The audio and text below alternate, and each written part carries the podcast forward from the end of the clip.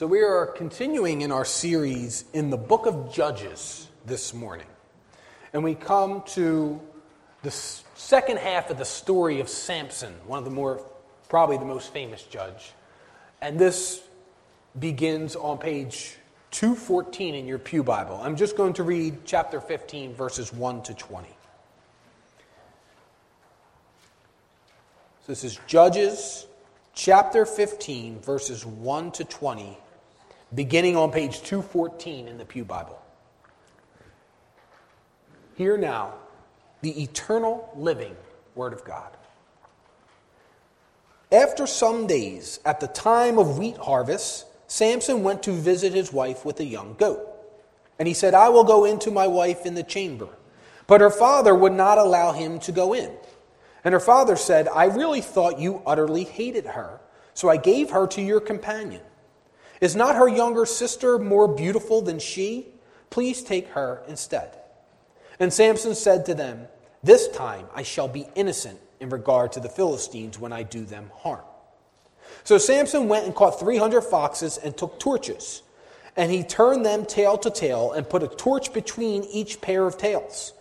And when he had set fire to the torches, he let the foxes go into the standing grain of the Philistines and set fire to the stacked grain and the standing grain, as well as the olive orchards.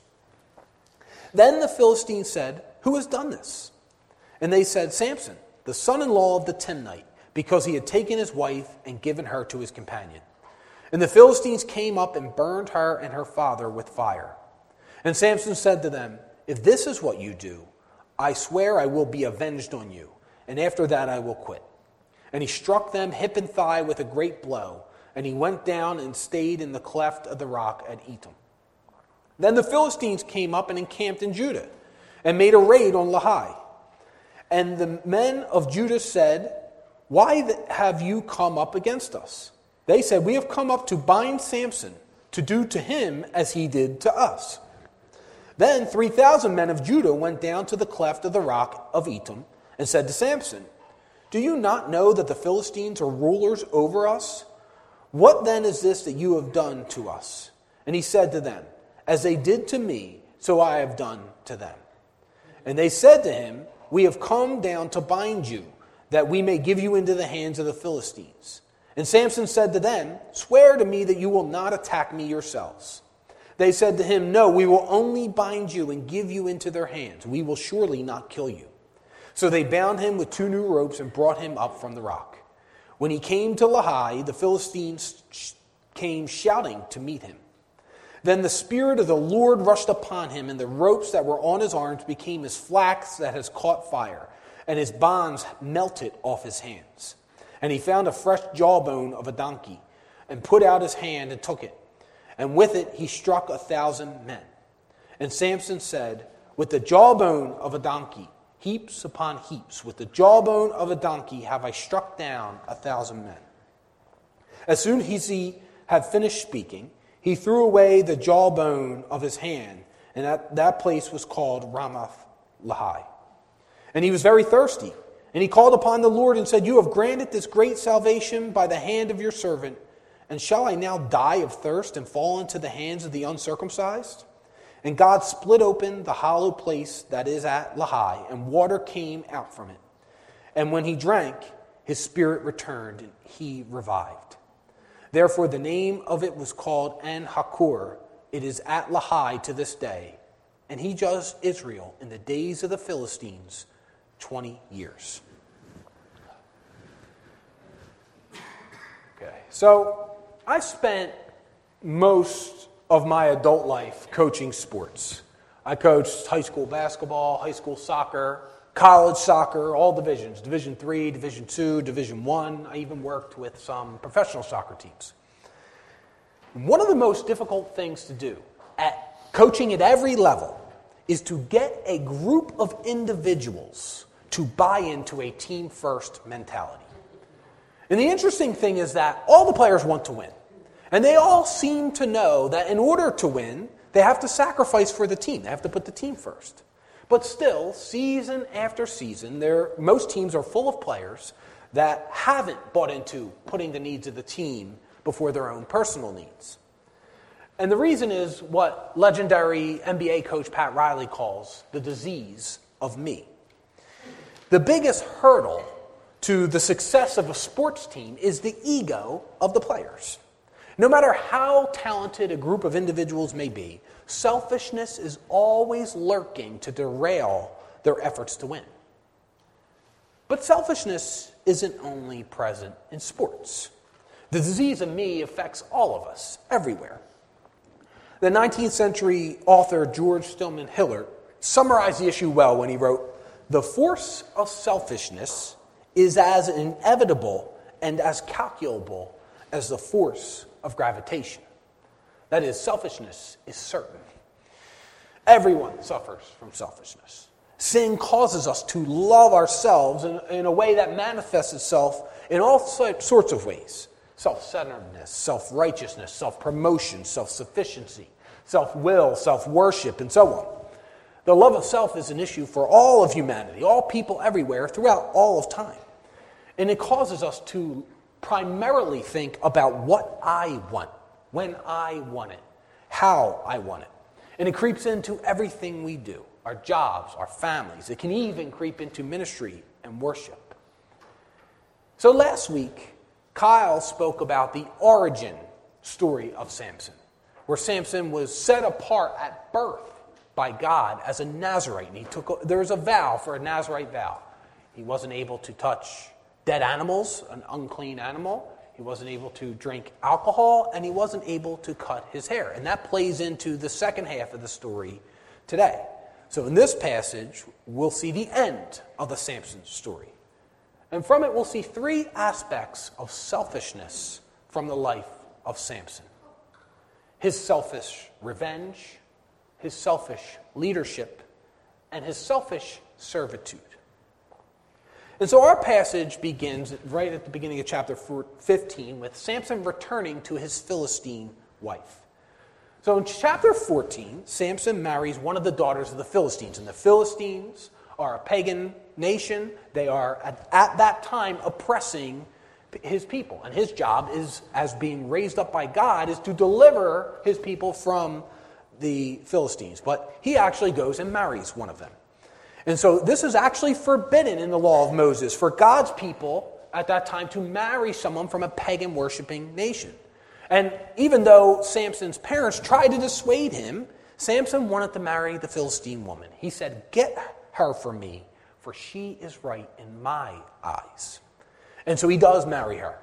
But then we read it was, it was actually from the Lord. God seems to use Samson's selfish, sinful marriage as a way to get at the Philistines. And so then there's a wedding feast, and Samson challenges the Philistine men there with a riddle. He tells them, If you solve it, I'll give you 30 linen garments and 30 changes of clothes. But if you don't solve the riddle, you'll have to give me those things. But the Philistines enlist his wife to go to him and get the answer, and she does. She, she immediately finds out the uh, answer to the riddle and then betrays him immediately and goes and tells him. And so Samson goes out and kills 30 Philistines, just random Philistine men, steals their clothes, and uses that as the payment. And so then at the end of chapter 14, it ends with him going back to his father's house in a rage after this.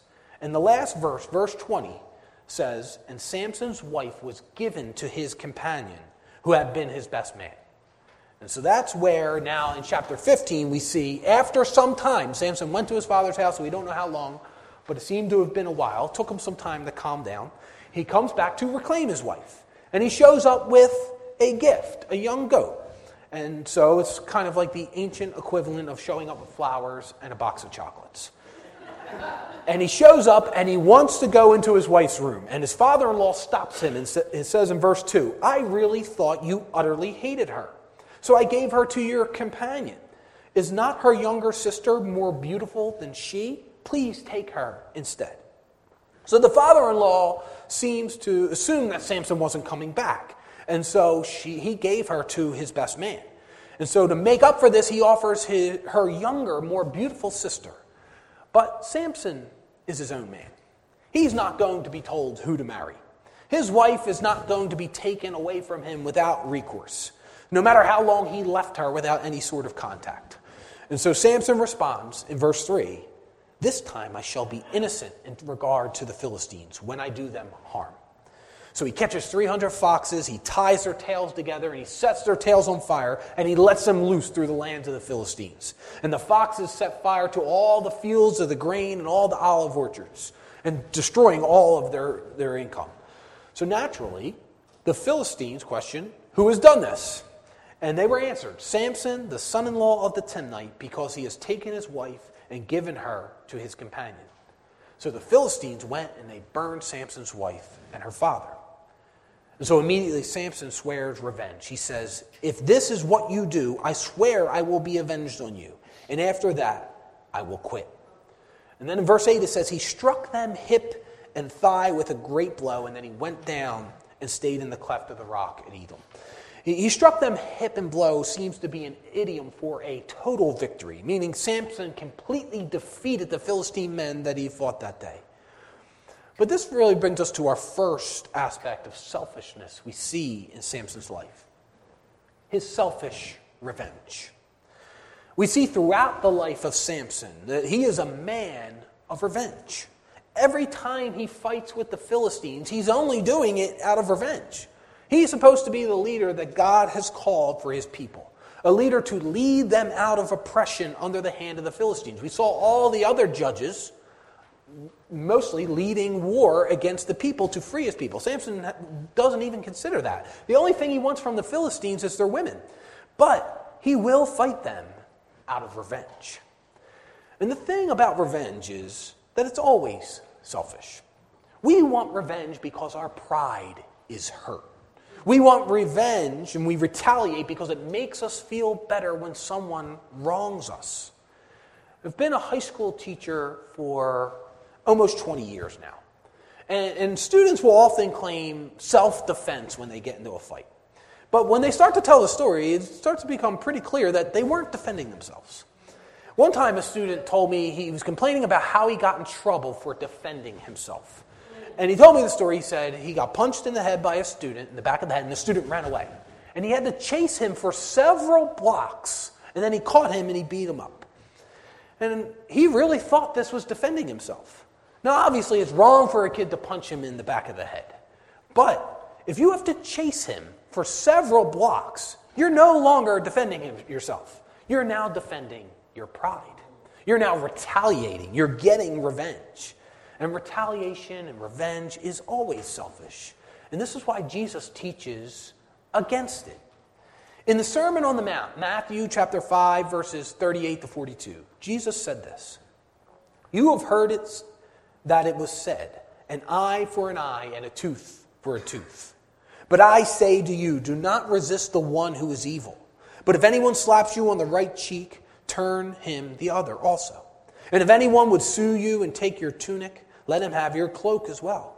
If anyone forces you to go one mile, go with him two miles. Give to the one who begs from you, and do not refuse the one who would borrow from you. He's saying if someone wrongs you or harms you, don't retaliate. Don't get revenge. Instead, still show them love, kindness, and gentleness that you would show to someone who shows you love. This doesn't mean we should be fools and allow people to abuse us, but we should be different than those who don't have Jesus in their life. There should be a contrast between the lives of believers and the lives of those who do not have Christ. And one difference should be that we don't get revenge. Jesus goes on to say that we should love our enemies and pray for those who persecute us. This is so radically different than how the rest of the world behaves. But we have been called by a radical Savior. Now, Samson, he does retaliate every time. And this just creates a cycle of revenge and violence, as it always does. And he, after he gets revenge for the death of his wife and his father, in verse 9 we read that the Philistines then attacked his people. They made a raid on Judah's territory. And then Judah comes up and asks them, Why have you come up against us? And they said, We have come up to bind Samson, to do to him as he did to us. Notice how there's no difference between how Samson thinks and how the Philistines think. He speaks of revenge, they speak of revenge. And so then 3,000 men of Judah go down to find Samson. Now, notice they take 3,000 men. They're very aware of what Samson's capable of. And they say to him, Do you not know that the Philistines are rulers over us? What then is this that you have done to us? And he says, As they did to me, so I have done to them. Pretty much, I was just getting revenge. And so then the men of Judah say, We have come down to bind you that we may give you into the hands of the Philistines. So Samson agrees to go with them as long as they will not kill him themselves, and they swear not to kill him. So they bind him and they take him to the Philistines so the Philistines can kill him. It's interesting to note that no one in this story is focused on serving the Lord at this point in the book of Judges. It doesn't even seem to cross their minds. Samson is completely focused on himself. He doesn't even care about God's will for him at all. He doesn't care about delivering his people from the hand of the Philistines. The people of Judah are completely content with being ruled by the Philistines to the point that they bind the Savior that God has raised up for them and hand them over to the Philistines. And so now Samson is brought to Lehi, where the Philistines are, and they come up shouting to meet him. And this time we're told in verse 14 that the Spirit of the Lord rushed upon Samson, and the ropes melted off his arms. And this he took a fresh jawbone of a donkey. And this would have been unclean, so it, it was a dead animal. This would have been a violation of his Nazarite vow. But he takes it anyway, and he uses it to kill 1,000 Philistines. Now, it's very easy to casually read that. Samson killed 1,000 Philistines. But the magnitude of one man killing a thousand other men with just the jawbone of a donkey can't be understated. This is clearly the work of the Lord. Uh, the Philistines that Samson was fighting weren't accountants. They don't work in a cubicle all day. They were warriors. So for one warrior to defeat even just a few dozen warriors at the same time would be astounding. For one warrior to defeat a hundred other warriors would be unheard of. But for one man to defeat 1,000 warriors without even a sword is nothing short of the miraculous work of God. But in his typical narcissism, Samson says a little poem to gloat over his victory. He said, With the jawbone of a donkey, heaps upon heaps, with the jawbone of a donkey, have I struck down a thousand men. but then we see after he kills them, he becomes very thirsty. In verse 18, he, he calls upon Yahweh. He calls upon the Lord, and he says, You have granted this great salvation by the hand of your servant. And shall I now die of thirst and fall into the hands of the uncircumcised? Samson seems to only call out to God or even care about God when he needs something. Even his prayers are selfish. But once again, God graciously delivers his servant. God uses even this selfish man eventually to deliver his people. We see God using broken sinners all throughout the book of Judges to complete his work. And so God splits open a rock and water comes out from it, and Samson drinks from it. His, his spirit is returned and he's revived. And so then this account closes with telling us that Samson judged Israel for 20 years, or led Israel for 20 years during the time ruled by the Philistines. So then the scene is changed to Gaza in, in chapter 16. This is in the territory of the Philistines. And so, as one called by God to lead Israel over the Philistines, Samson spends a lot of time fraternizing with the enemy instead of working to defeat them. And we're told that Samson goes to Gaza and sees a prostitute there, and he spends the night with her. And the people of Gaza are told Samson is here. So at this point, they know about Samson all throughout the whole nation of the Philistines. And they surround him and they waited for him all night at the city gate. And they said at dawn, We will kill him. But Samson leaves in the middle of the night. And he shows another amazing feat of strength. He grabs the door of the gate and he rips the gate and the post and the whole structure of the city gate out of the ground and he carries it all the way to the top of the hill. But then Samson's exploit with women doesn't end there. We are told after that episode in verse 4 that he loved a woman in the valley of Sorek whose name was Delilah. Again, this is a Philistine woman. This time we're given her name, though, Delilah. And we also see that Samson loved her. And it must have been known that Samson loved Delilah because the lords of the Philistines went to her and said, Seduce him, and see where his great strength lies, and by what means we may overpower him, that we may bind him to humble him. And we will, give, we will each give you 1,100 pieces of silver. And so Delilah doesn't seem to have the same love for Samson in return. She immediately goes to him and does the bidding of the Philistines. Please tell me where your great strength lies and how you might be bound that one could subdue you. And so he says to her, If they bind me with seven fresh bowstrings that have not been dried, then I shall become weak and be like any other man. Clearly, she set, has set him up because the lords of the Philistines do this right away. They bind him with seven fresh bowstrings that had not been dried. But unfortunately for them, he lied to Delilah. And so when she says, The Philistines are upon you, Samson, he snaps the bowstrings effortlessly. But Delilah is set on getting her money. In verse 10, she goes to him again and says, Behold, you have mocked me and told me lies. Please tell me how you might be bound. So this time he tells her, If they bind me with new ropes that have not been used, then I shall become weak and be like any other man. So she sets him up again. She binds him with the new ropes herself this time, and she has men waiting to ambush him. And once again, she yells, The Philistines are upon you, Samson. But uh, once again, he just snaps the ropes effortlessly. But Delilah is persistent. A third time, she goes to Samson in verse 13 Until now, you have mocked me and told me lies. Tell me how you might be bound. And this time, he tells her, If you weave the seven locks of my head with the web and fasten it tight with a pin, then I shall become weak and be like any other man. He's getting a little closer to the truth now. Now he's telling her about his hair. Delilah wastes no time. While he's sleeping, she weaves the locks of his hair with a web, fastens it tight with a pin, like he said. Once again, she shouts, The Philistines are upon you, Samson. But he just wakes up, pulls everything out of his hair. Now, reading this story, it's really clear that Samson must really love this woman because she keeps trying to have him killed, and he stays with her. Now, she pushes him again. In verse 17, she says, How can you say, I love you when your heart is not with me? You have mocked me these three times, and you have not told me where your great strength lies. So this time, she gets to him. She plays on his love for her. She pressed him, it says, day after day, and he finally gives in. It says his soul was vexed to death, and he finally tells her the truth. It says he told her all his heart and said to her, A razor has never come upon my head, for I have been a Nazarite to God from my mother's womb. If my head is shaved, then my strength will leave me, and I will become weak and be like any other man.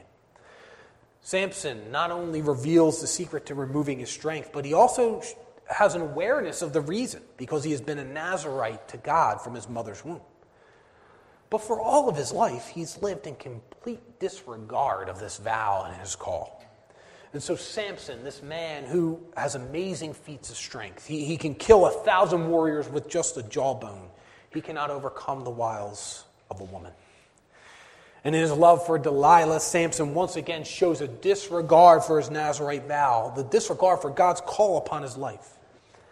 And this brings us to our second aspect of selfishness from Samson's life his selfish leadership. Samson led Israel for 20 years. But every account of him we have, he's on his own. He has no friends to counsel him, he has no one to hold him accountable. He doesn't even have an army to help him fight. He always goes solo. He's a selfish man who does everything by himself, for himself. Samson was called by God in the womb to lead his people.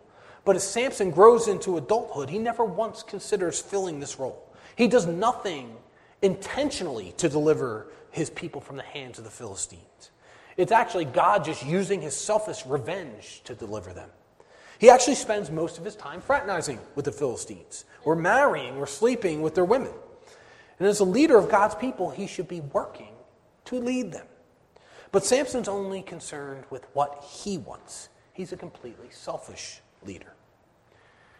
For us, it's God's people in the church God continues to call officers, pastors, elders, deacons, people who serve on committees to lead his church, anyone making decisions in the church.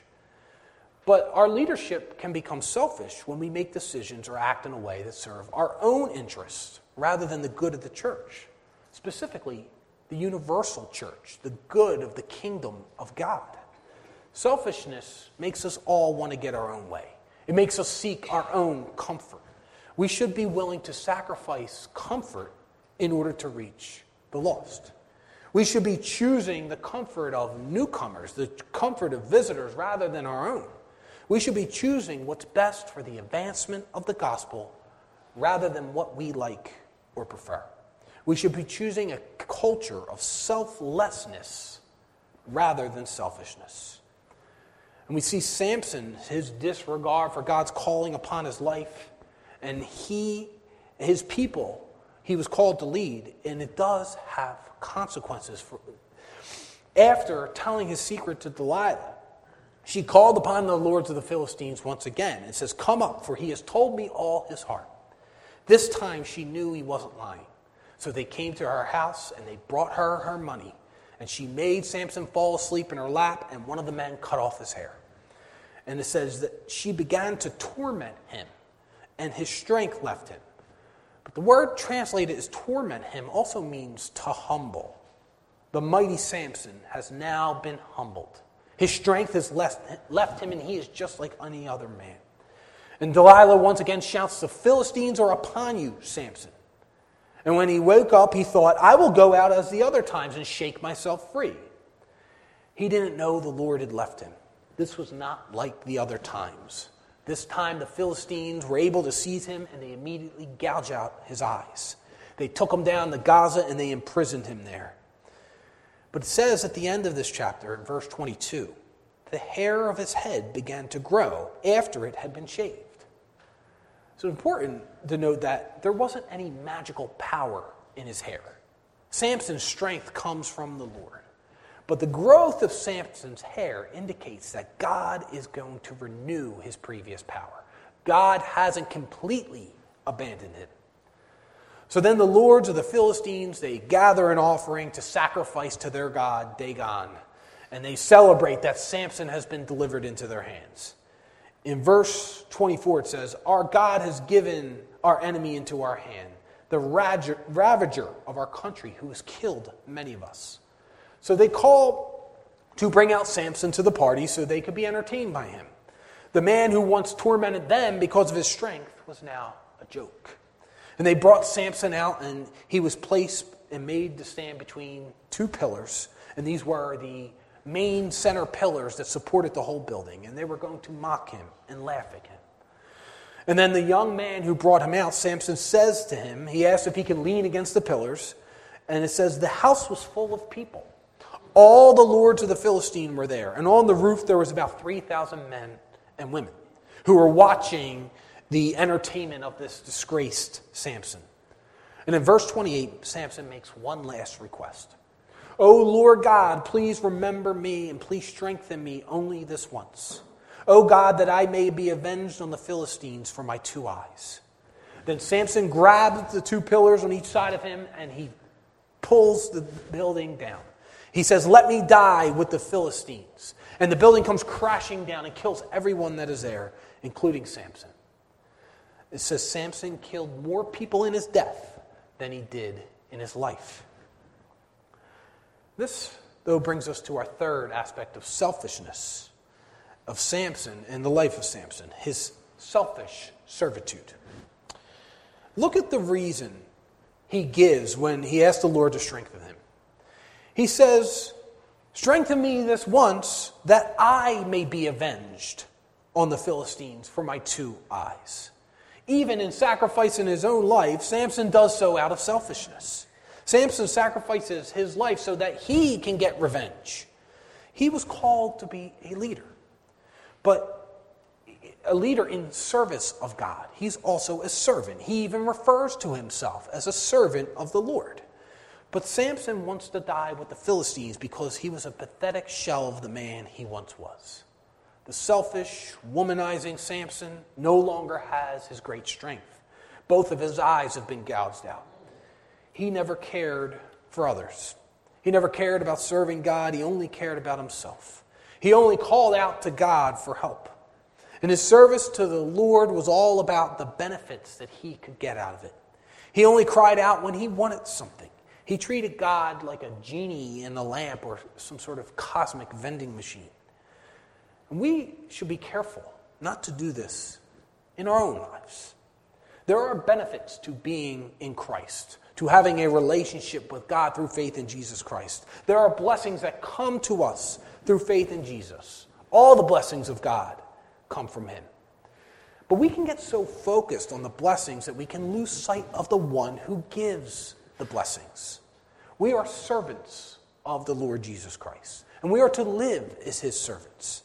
And selfish servitude can happen when our lives as Christian become only about what benefits we're getting. The benefits of Christ are great. We should praise the Lord for them. But when our prayers are only about what we need in ourselves, when our worship becomes about our own comfort and things we like to do rather than glorifying God, we can become self focused as Christians without even realizing it. But we are servants of the great King, Jesus Christ. And our focus should be on Him and His kingdom. We should be willing to sacrifice for the good of His kingdom and His gospel. And we should desire to know and love Him above everything. Samson sacrificed himself to save his people, but he did so only out of self pity and the desire for revenge. But Jesus also sacrificed himself to save his people, but he did so out of humility, out of selflessness, out of a love for his people. And we can give ourselves over to Jesus Christ and focus on loving him and loving others because he laid down his life so that we can have life in him. We all fall short of the glory of God. We've all sinned and we continue to struggle with sin. We're all selfish in countless ways. But Jesus died that we may be forgiven. In Jesus, we have the selfless one who died for the selfish. That our hearts may be changed, that we can now live for him. It's through the death of Jesus Christ that we can put to death our old selves and we can live for something greater than ourselves. We can live for the kingdom of God as citizens of heaven. We can live out our faith and we can love God and we can love others only through the sacrificial death of Jesus Christ. And so, if you have not come to faith in Christ, give your life over to Him. Because Jesus sacrificed Himself on the cross and died the death that we deserve. Jesus is the only one who ever lived a sinless, perfectly righteous life so that we can have his righteousness before God.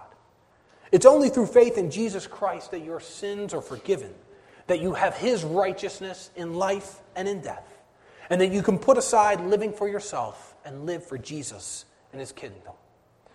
In Jesus Christ, you have everything. Without him, you have nothing. Let us pray. Heavenly Father, we come before you this morning in your grace and in your mercy to glorify you and to worship you.